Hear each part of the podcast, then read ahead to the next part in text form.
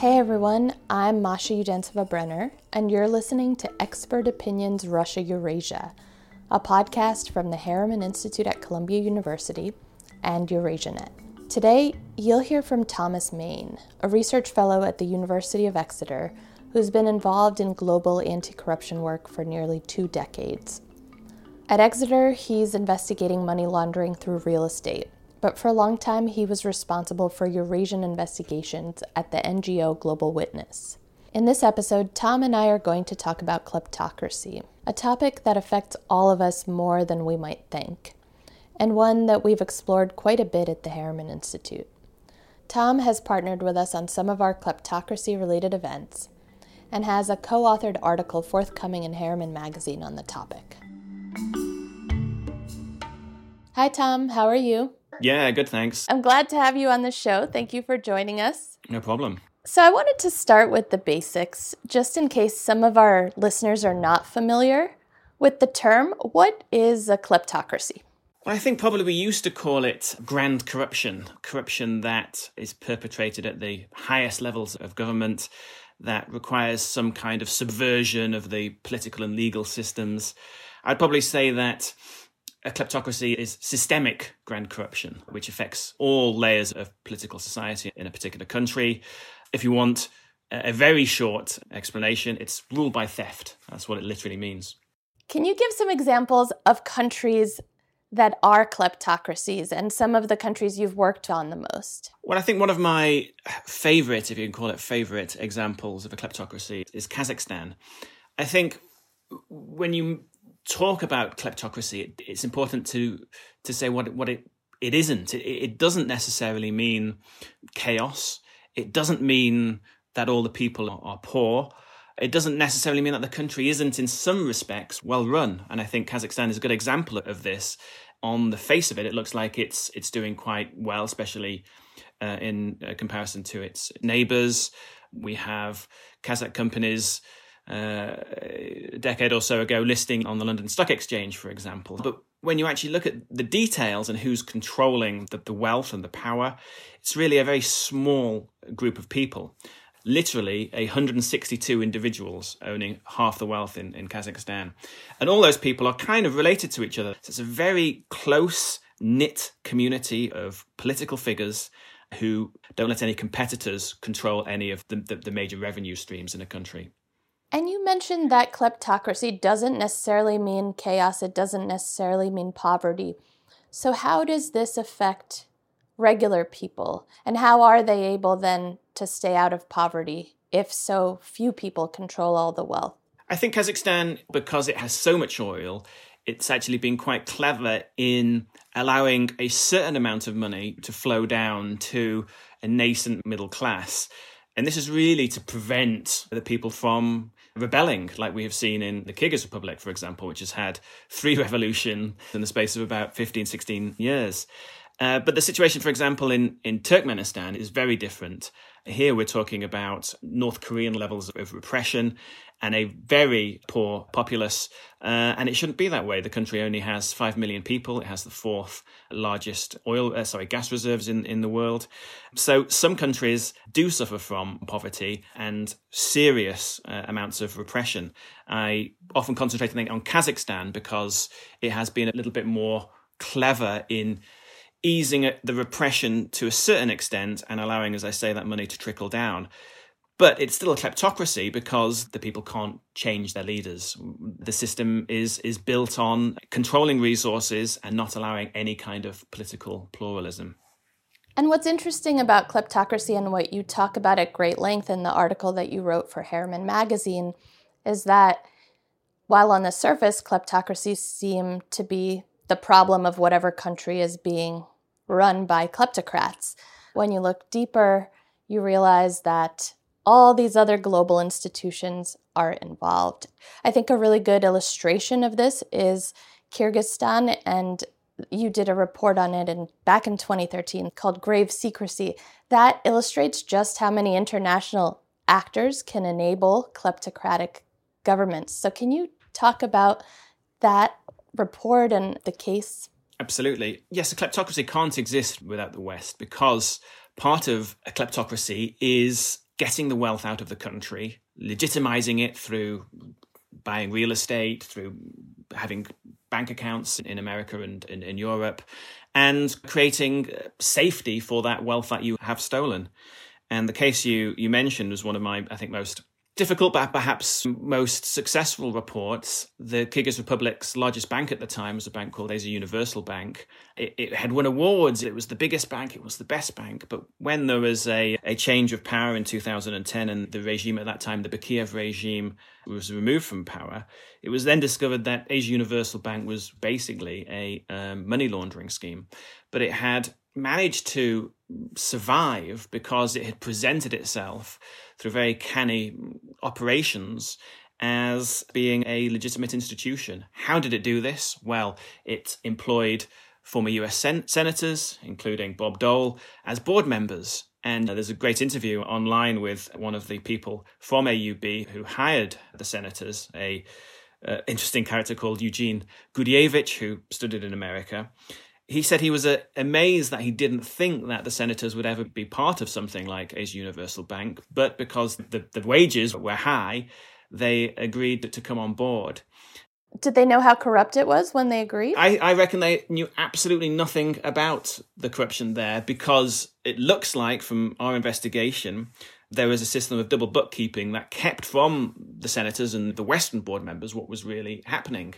And Gourevitch actually, in the interview, speaks about this kind of round robin system of everybody saying that everything's okay. So the senators say it's okay because the due diligence company says it's okay, without really getting to the, the fact that this was a bank that was registering thousands of shell companies and using those shell companies to siphon money abroad. And it perhaps comes as no surprise that the chairman of the bank was very close friends with the, the, the son of the, the president at that time.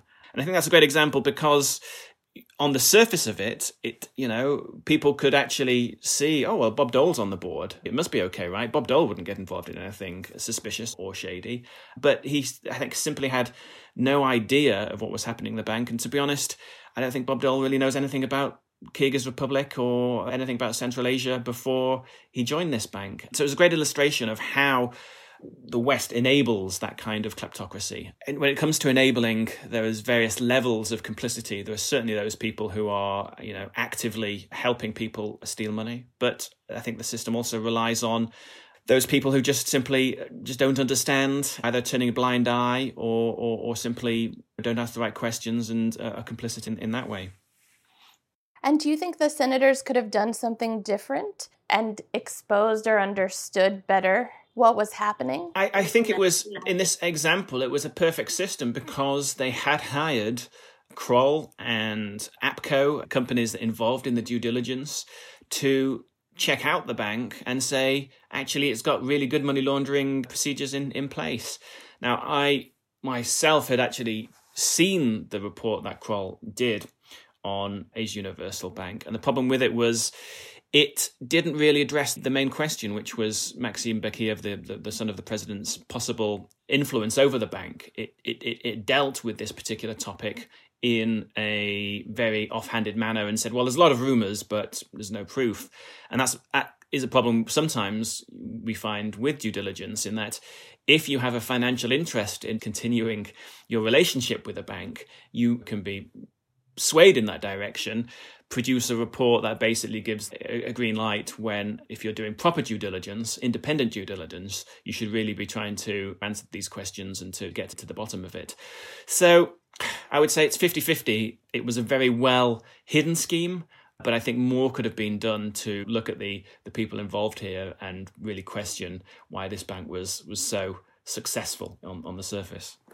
Quick editorial note here. A couple days after our interview, I got an email from Tom telling me that he was probably a little lenient on the senators in his response to my question. The first thing the senators should have asked, he wrote, is why is this bank offering me so much money?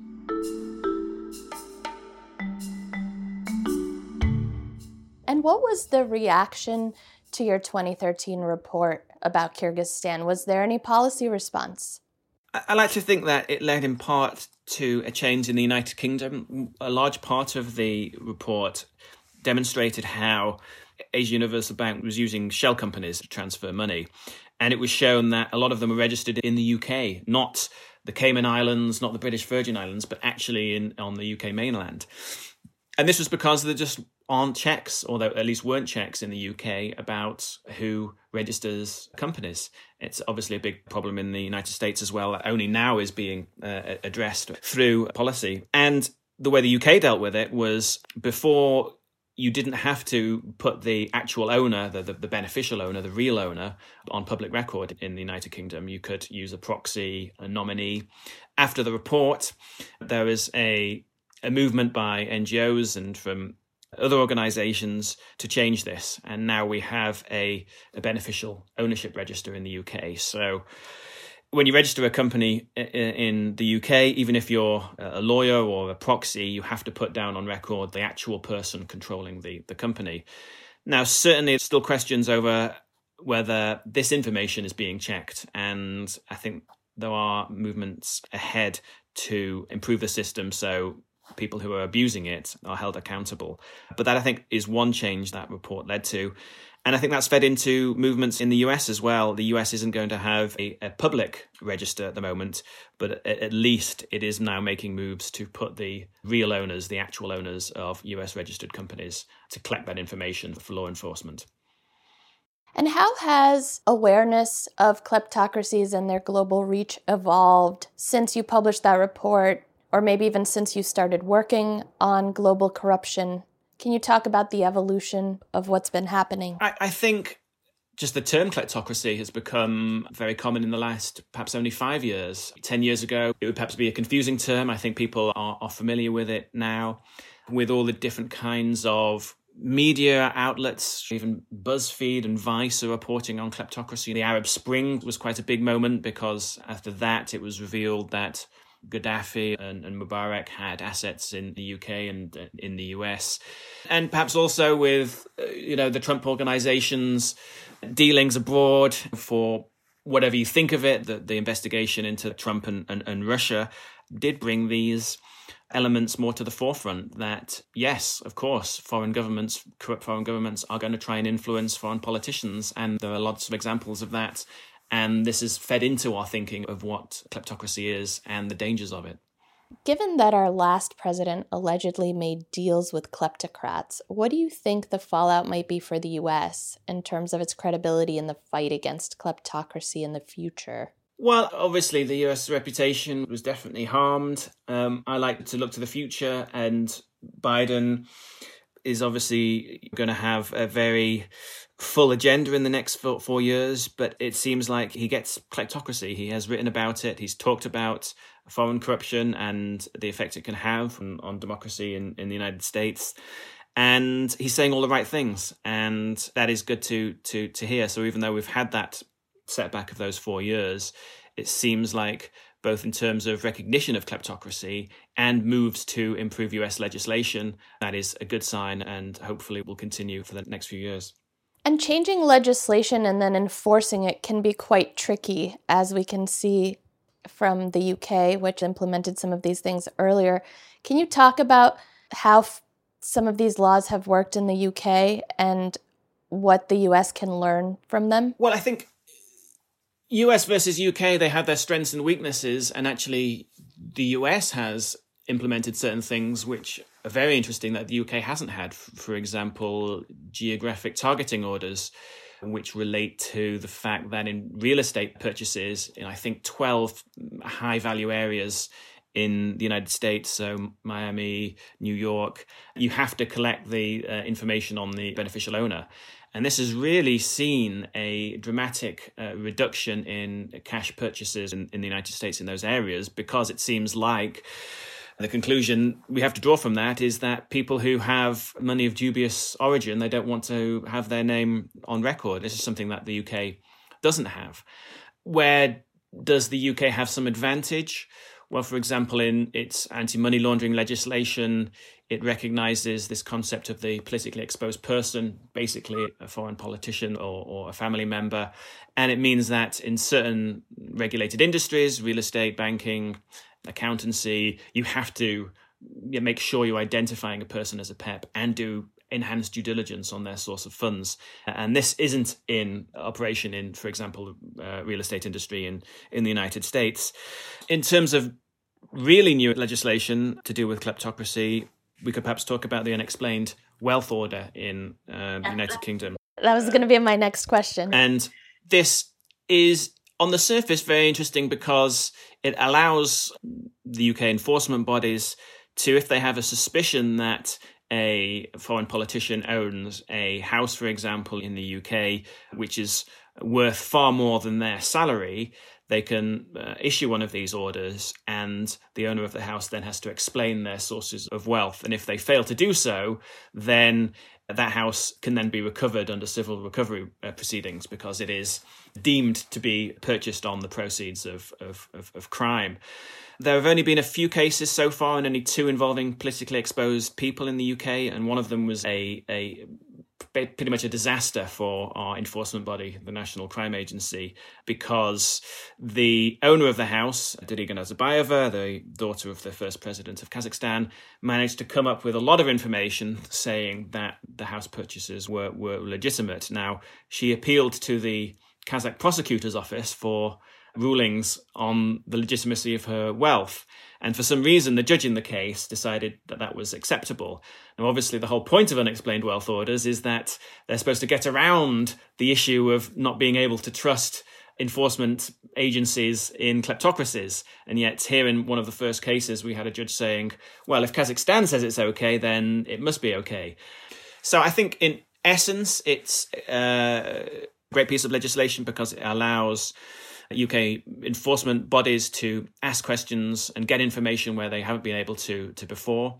But it certainly needs to be tweaked in order to counteract the fact that politically exposed people are going to hire these very expensive lawyers and are going to find ways to get around it. And we have a report coming out later in the year that identifies four or five issues with this legislation and how it can be changed.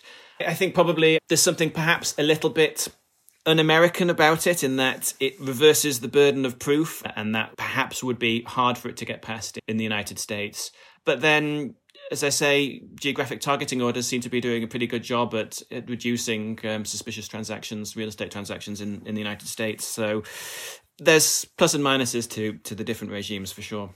And can you talk about the financial crimes enforcement leak and what it exposed and shed light on? Absolutely. I think the FinCEN files were fascinating because it confirmed what anti anti corruption campaigners have thought for, for quite a while, namely that the system of reporting suspicious transactions is fundamentally broken. That in banks, you can basically escape legal liability by filing what's called a suspicious activity report, which means that you send to FinCEN in the United States and the equivalent in the UK is the National Crime Agency a, a little notice about why you think that this particular transaction has suspicions of money laundering or elements of money laundering. That would seem on the surface of it good. You want banks to report such suspicions. The problem is in the US, millions of reports are, are filed every year. I think the number in the UK was was five hundred thousand, and it seems that banks, rather than having a genuine interest in stopping money laundering, they could close the client's account, they could prevent the transaction from being completed. They're just sending these SARS to a very underfunded and overloaded enforcement agency, which just hasn't the ability to look at these hundreds of thousands, millions of, of SARS and to stop the money from, from, from flowing. Meanwhile, banks still continue to accrue banking fees, and the people who are sending the SARS escape legal liability. So, in that sense, the system, I think, is broken. It is being overhauled in, in the United Kingdom, and I think it certainly needs to be looked at in, in the United States in light of the FinCEN leak and, and, and what it showed us. Isn't there also some competitive advantage to turning a blind eye? Because if some countries are still enabling kleptocracy, they're profiting from it. So then other countries that are maybe trying to fight it and aren't profiting from it as much, might they not then be more tempted to turn the, a blind eye? I mean, definitely, there's definitely a race to the bottom going on here. Certainly, we've seen this with the various US states and, you know, trying to reduce um, any regulation on company registration, for example, because you know Wyoming, uh, Delaware, they want the companies to come to to their state and to accrue those fees. There's not a joined up approach between a, a lot of nations, and as you say, there's definitely a feeling uh, in the financial services. Well, you know, if I don't take this money, somebody else will, um, and the fact that virtually nobody is prosecuted for facilitating money laundering. There's no uh, repercussions. Then the money continues to flow, and the kleptocrats get get richer, and those countries start to get more oppressive, and that starts to feed into to our democracies. So it's a a real nasty, vicious cycle. And particularly in the US, it's so difficult to prosecute white collar crime that even if there is legislation that might criminalize the enabling, I mean, there is Foreign Corrupt Practices Act, it never gets enforced because prosecutors are afraid to lose and so they don't prosecute. And when you have these hundreds of thousands of SARS, you know, you're going to concentrate on the most egregious. When you have situations involving that grayness of capital, you're just not going to investigate it. And can you talk about the Global Magnitsky Act and its effect? The Global Magnitsky Act is in addition to the original Magnitsky Act, which was legislation introduced to sanction Russian officials involved specifically in the the killing of a of a of a lawyer Sergei Magnitsky, who is involved in investigating Russian financial fraud and um, um, uh, hundreds of, of, of, millions of dollars of money being being laundered through the global financial system. This led to the Global Magnitsky Act, which was taking the idea of the Magnitsky Act that we should sanction people involved in human rights abuses and, and corruption and not allow them to benefit from the use of the US financial system. So periodically, human rights abusers and, and uh, officials involved in corruption are added to the Global Magnitsky list. And yes, you, are not allowed to transact with them if you are a, um, US citizen or a US financial institution, for, for example. And there are some quite high profile names on it. Kadyrov, the leader of Chechnya, he's on the Global Magnitsky list. And I think it is a very useful tool because one thing that is a problem with, with kleptocracy is when you have a risk based approach, people will just uh, uh, say, well, there isn't a risk here and do what I said earlier about just saying, well, this person's a you know a big fish in, in, in Kazakhstan. That's that's good, right? I, I should be accepting his money. Once somebody becomes sanctioned and is on the, the Global Magnitsky list, it becomes very hard to deal with them and and I don't think any reputable or even semi-reputable banking institution would transact with them. So it is a useful tool. There are equivalents being created in the EU and in the UK, but we are yet to see on it many names from Central Asia, on certainly on the, on the US uh, side of things, and the UK and the EU as well, but those ones have just started. A Kyrgyz official, Traimov, was was put on the global Magnitsky list recently. He was involved in hundreds of millions of dollars of what appears to me money laundering. But for these to have teeth, we need to see some more high profile figures in there. I think it's unlikely that you'd ever see, obviously, a, a, a, head of state or a minister being sanctioned. I think that would be too politically risky. But there are a whole cadre of these mid ranking officials who are involved in, in kleptocratic pra- practices in Kazakhstan. Turkmenistan, Uzbekistan, Kyrgyz Republic that we need to see on, on the global Magnitsky list for it to start to have some kind of effect.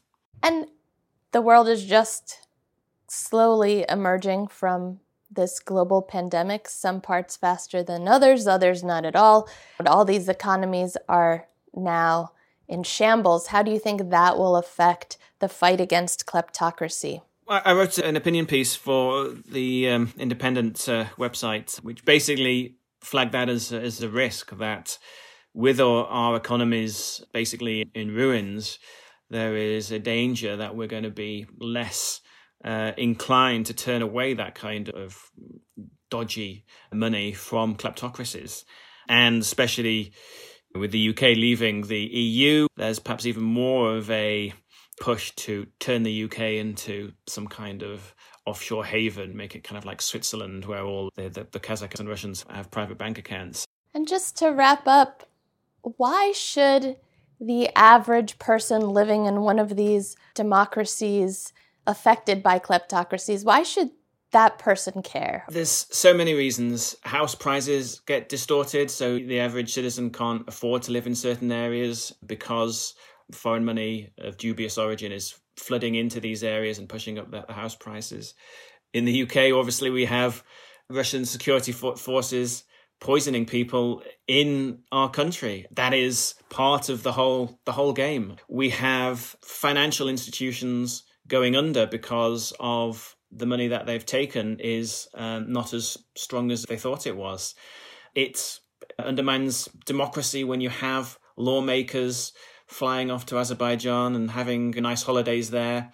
And in the case of one European politician was actually bribed by the Azerbaijani regime to speak good of Azerbaijan in the European Parliament. Uh, he's now been been jailed, but if that had not been investigated, you can start to see how we become part of the kleptocracy. I think people understand certainly in, in the US the dangers of of big business, the dangers of um, big businesses having too much power, capital being condensed into just a few people's hands. You add in the kleptocratic element to that and foreign powers trying to influence politics and to try and use that capital to uh, do nefarious things, I think that only exacerbates those uh, problems that many Americans are all too uh, well aware about. Thank you so much. This was really fascinating, and the work you do is so interesting that I'm sure our listeners will really enjoy the interview. My pleasure, Masha. It's, uh, it's always good to speak about uh, kleptocracy because uh, not many people uh, listen to me. Thank you. Thanks for listening to Expert Opinions Russia Eurasia, a podcast from the Harriman Institute at Columbia University and EurasiaNet. I'm your host, Masha Udensiva-Brener. I love to hear from listeners and hope to hear from you on Twitter or email or whatever other social channel you prefer. I would also appreciate a review on Apple, Spotify, or wherever you get your podcasts. And please subscribe to the show if you haven't done so already. Thank you. Until the next time.